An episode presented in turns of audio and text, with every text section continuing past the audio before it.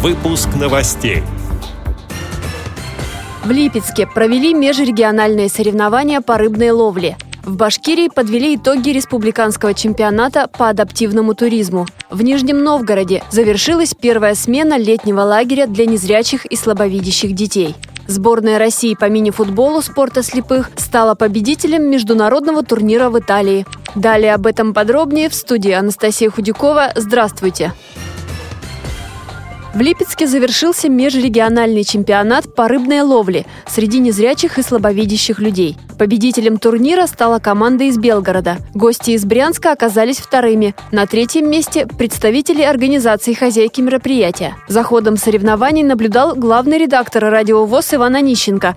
И у него все подробности. Очередной раз Белгород показывает прекрасные результаты. Вот я уже знаю, что они не первый раз выигрывают это соревнование. Они поднимали э, флаг, и они же его, собственно, и опускали. А традиционно мероприятие началось гимна Всероссийского общества слепых. Настроение участников хорошее, довольные. А, они после завершения соревнований продолжают ловить рыбу, а вечером готовят уху. И, э, в общем-то, настроение у людей хорошее. Ваш покорный слуга тоже поучаствовал в рыбной ловле, и мне удалось э, поймать на удочку целых две рыбки. Я не знаю, попали ли вот эти две рыбки, которые я поймал, в ту уху, которую мы попробовали вечером. Но уха была, я вам хочу сказать, отличная. Рыба здесь очень вкусная. И я считаю, что вот навык рыбной ловли – это еще какой-то дополнительный навык для наших незрячих людей. Этим стоит заниматься.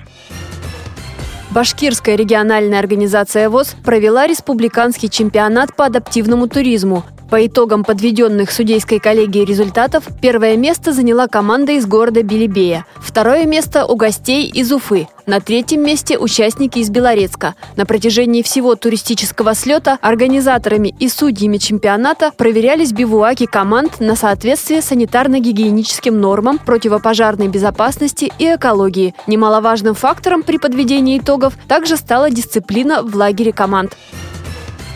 В Нижнем Новгороде завершилась первая смена летнего лагеря для незрячих и слабовидящих школьников. Детский отдых организовала региональная общественная организация родителей детей-инвалидов по зрению «Перспектива». Первый день смены ребята встретились, познакомились и отправились гулять по главной улице Нижнего Новгорода, Большой Покровской. Воспитатель рассказала об архитектуре здания и об истории города. Понравилась детям скульптура «Веселая коза». Этот памятник вызывает улыбку и заряжает хорошим настроением. Он пользуется популярностью у прохожих. В один из последующих дней ребята побывали в паломнической поездке в Муроме. Вожатые организовывали подвижные игры в парке и пешеходные экскурсии по красивейшим местам родного Нижнего Новгорода. В дождливую погоду школьники также с пользой проводили время. Они участвовали в психологических тренингах, деловых играх и мастер-классах. Особенно понравилось кулинарное занятие по приготовлению пирожных.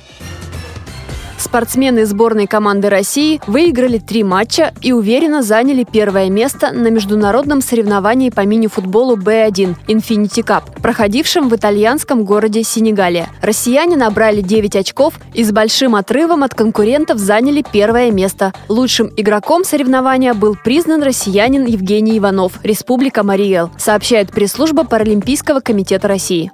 Эти и другие новости вы можете найти на сайте Радио ВОЗ.